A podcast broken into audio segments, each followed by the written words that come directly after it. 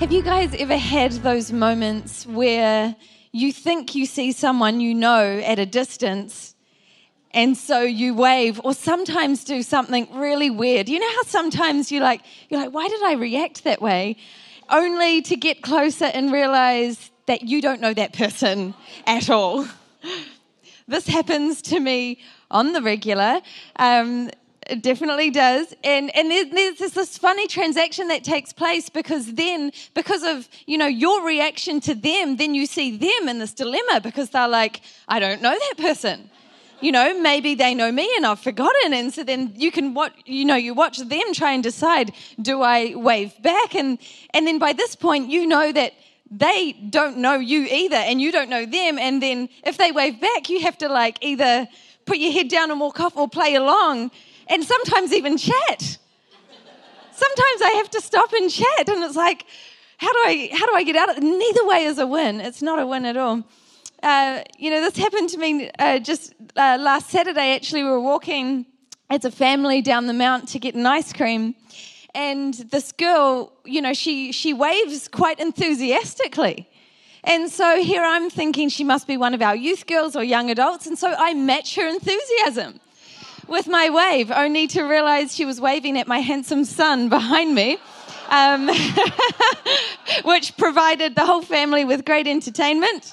So, yep, you're welcome, guys. But I've kind of come to um, the decision that, you know, apparently it's one of the worst emotions we can feel is to be ignored. And, you know, in Mount Maunganui is quite a small place and we're quite a big church in Mount Maunganui. So I just assume that more people know me than I know them. And so I don't want to be a snob. I don't want people to feel ignored. So I've just had to learn to live in this risky zone where I just wave back to everybody and just embrace the awkwardness when it happens. Um, actually, not too long ago, I was in I was in the warehouse and I was walking around, and and I was kind of bent down to look at something, and then I heard in my ear behind me, hello, Veronica. And then I felt this massive slap on my behind. and seriously, seriously. And so I just stood and I turned around, and this poor man, he literally, he leapt into the Sistema container stack. I kid you not, it was so dramatic, which fell and I just like had my mouth open and he just like bolted. He didn't stop to pick them up. But man, guys, like mistakes are made when we're at a distance. mistakes are made when we're at a distance. It's so easy to think that what we see is true until we get up close. It's so easy to think what we think is true until we get up close. Here's the thing of all the communities in the world, the Christian church, the Christian faith community, is supposed to be the place that is the most forgiving, the most full of grace for our shortcomings, the most honoring of each other's gifts and roles, the most loving, the most unified in spirit. Of all the communities in the world, we are the ones that are meant to be the most loving with each other. It says in John chapter 13, verse 34, A new command I give you love one another. As I have loved you, so you must love one another. By this, everyone will know that you're my disciples, if you love one another. And sadly, I've noticed that that is not always the case in church. Sadly, that's not always the case in church, you know, um, and it's not always the case in this church. I know I'm part, there are big pockets um, within Curate that are honestly, that, that is that community that I described. The most honoring, the most forgiving, believing the best, loving of each other. And I tell you, I am so thankful to be part of those pockets of people in this community. And it's incredibly beautiful, but it's, it's not the whole picture of faith. And I think it's so sad you know, some of the meanest comments that I've ever heard about myself came from within church, comes from Christians. And that is not how it is supposed to be. It is not how it's supposed to be. And I'm so grateful that we're a part of a church that's so kind to one another. But gosh, we still have a long way to go. I think, you know, I, I wish it wasn't the case, but I see within church, we can be so mean to each other. We can be so quick to judge. We can be so so resistant to to extend forgiveness. We can be so unwilling to understand. And I think it's because we're deceived into thinking that what we see is true. I think we're deceived into thinking that how we see each other is how we really are. And there's a distance and there's a gap. And so my message this morning is called Move Closer. Move closer. These are the words of Jesus. In Matthew 7, verse 3, verse 5, it says, Why do you look at the speck of sawdust in your brother's eye and pay no attention to the plank in your own eye? That sounds uncomfortable. How can you say to your brother, Let me take the speck out of your own eye, when all the time there is a plank in your own eye, you hypocrite? First take the plank out of your own eye, then you will be able to see clearly to remove the speck from your brother's eye. So one brother thought that he saw the other brother clearly, but that brother was so, he had this perspective, he had this lens that he was looking through of his own perspective, of his own narrative, of his own hurts, of his own experiences. And through that warped lens, he pointed a finger of judgment at his brother. You know, Satan in the book of Revelation is known as the accuser of the brethren. So when we make judgments and conclusions and assumptions about people and we, we judge them, and we, we know we know the difference between you know accusing you know uh, out of love judging somebody you know pointing out the flaws out of love and out of judgment two totally different things. So when we do that whose spirit are we partnering with? I know it's not the spirit of jesus. And and you might be thinking that's not me. I don't i don't do that. But actually it's not that hard to do. It's actually not such a big leap for us See, I don't think any of us wake up and think, I just cannot wait to judge some people today. Like, did you wake up and be like, I cannot wait to go to church and judge my brothers and sisters? I don't think any of us do that. I mean, and if you do, hey, each to their own, good for you. You can belong no matter what you believe. yeah, just, just try it, see if there's life in that. I believe there isn't, but you know, I don't think any of us wake up thinking, I cannot wait to judge today. But then, we, so with that pure heart, you know, we go to church, or we go to our small group, or we go to you know, our team meeting, and then and then we see something in a leader or a person, and you're like, well, that wasn't very nice. That wasn't nice at all. And then you hear a little voice say, that wasn't very Christian. They really shouldn't be a leader if they're going to behave like that.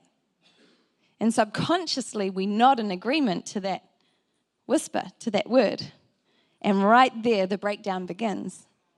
It's actually not such a big leap for us because we're flesh. And we think that we don't do it because we think that we see clearly. But actually, we're the guy with the plank or the girl with the plank. See, we don't really know what's going on in other people's lives until we move closer. We think that we see, but there's this gap. And so the word that I have is we just need to move closer. We've got to move closer to each other. In Romans 14, verse 13, it says, Therefore, let us stop passing judgment on one another. I like the Passion Translation. So stop being critical and condemning of other believers. I like what uh, Brene Brown says. She said, It's hard to hate people close up. It's hard to hate people close up. And maybe we're good enough to not really hate people at a distance, but are we close enough to really love them? And maybe you're thinking, well, actually, Katie, I've found the closer I got to certain people, the uglier it got. Well, if that's the case, this is probably not what you want to hear, but it's in those moments that we need to move even closer. Ask them what their childhood was like, ask them what their greatest fears are. Ask them what their relationships are really like. Ask them how they sleep at night. Because when we begin to actually move closer, what you're going to find is compassion grows and the gap closes. See, our enemy, he wants division in the church and he gets it through distance. Jesus wants unity in the church and he gets it when we move closer to each other, when we bridge the gap. And maybe there's someone in your life and they just frustrate you. and you don't understand them and they rub you up the wrong way, maybe God has put you in their life for a reason. And maybe you're not the only one that, that, that you know, creates a big, that you push away from them because of their behavior. Maybe many others actually take a wide berth from that person because of their behavior. And maybe Jesus placed you in their life to be an exception. Maybe he placed you in their life to be the one willing to go close enough to actually see who they really are. Maybe their healing actually begins with you taking a step towards them. You know, this buffet series is all about choices. And we, there's gaps between us. There is distance between us. We don't know everybody. We don't, even the people we think that we know, we don't really know what it's like to be them. We don't really know. And so every time there's a gap, we get the opportunity to have the choice. Do we judge at a distance? Do we create our conclusion? Or do we take a step towards them? What a brave and beautiful way to live. A beautiful way to live. Uh, you know, when, when Violet was a baby, um, we, we had begun pastoring uh, probably a year before that, and, and I was really not wanting to be a pastor, to be honest. it was not what I was really wanting to do. I thought Joel could do that, and I'll support him, and that should be sweet. Um, but then, no, it wasn't, apparently. I had to do it too. And so. And so after I had Violet, I, I, I, was trying to step into this thing and, and I was and I didn't have training and I didn't have experience and, and I didn't have like the natural giftings and, and I didn't have confidence and, and I didn't have time. I didn't have anything. and and then I remember there was this this uh, woman and she came along and she was just really broken, really hurting. She needed someone to walk alongside her, and so I was like, "I'll do it. It'll be me." Um, which was a big thing for me. And so I needed to meet her. And so I had little kids. And if you've got little kids, you know having child free time is not easy to do. And so I had to book Charlie into, you know, daycare and I had to pay for that and we couldn't afford that. But I did it anyway. And, and Violet was still being breastfed, so I'm pumping. Shout out to all the breastfeeding mothers who still work and, you know, get to appointments and things. That's hard work, guys. None of you have to pump before you leave the house. You know, like that's amazing. Amazing. You just pick up your keys and go. But no, you know, incredible. Shout out to you. Um, and so, you know, so I'd done all of this to, just to get there, and let alone the fact that I was so nervous that she would ask questions that I wouldn't have the answer for. Anyway, just it took so much effort to get there, so nervous. And, and so we had this meeting, and I honestly, I don't really remember I don't really remember what I said, but obviously she wasn't happy with me because um, she wrote this email to the church office and, you know, CC'd and anybody she could saying that, that she found me to be a pretty face with empty words. And, and I was like, wow, okay. but I thought, you know what? That comment could only be made from someone at a distance. See, if she had have asked any questions about what it took for me to get there that day, if she had have asked any questions on how I felt about stepping into this new role, she would have seen that though, hey, maybe my words were unimpressive, but my actions and my effort to get to see her wasn't. My point is, we don't know. we think that we know, but we don't know. I, um, I was in the supermarket not too long ago, and there was this woman, and she was so slow and so rude. And it's a bad combination for me. Two of the worst things. And, um, and so I was making all of these judgments, you know, just in your head. You know, you just start doing that. Blah, blah, blah, blah, blah, blah. And then, anyway, get out to the, to the car park and I see this little girl who's probably eight, nine, ten, ten at the most. And she's looking after this baby who has a feeding tube and her special needs sister. And I was like, whoa, that's not an easy scenario. And then out comes the woman that I've been judging, looking so worn down, so defeated. And I was like, dang it, I did it again. We don't know what people are going through. Even in this room, we're physically together, but there is distances uh, between us. We don't know what's going on in each other's lives. You know, there's a in the some rearview mirrors, they come with this warning and it says it says objects in the mirror are closer than they appear.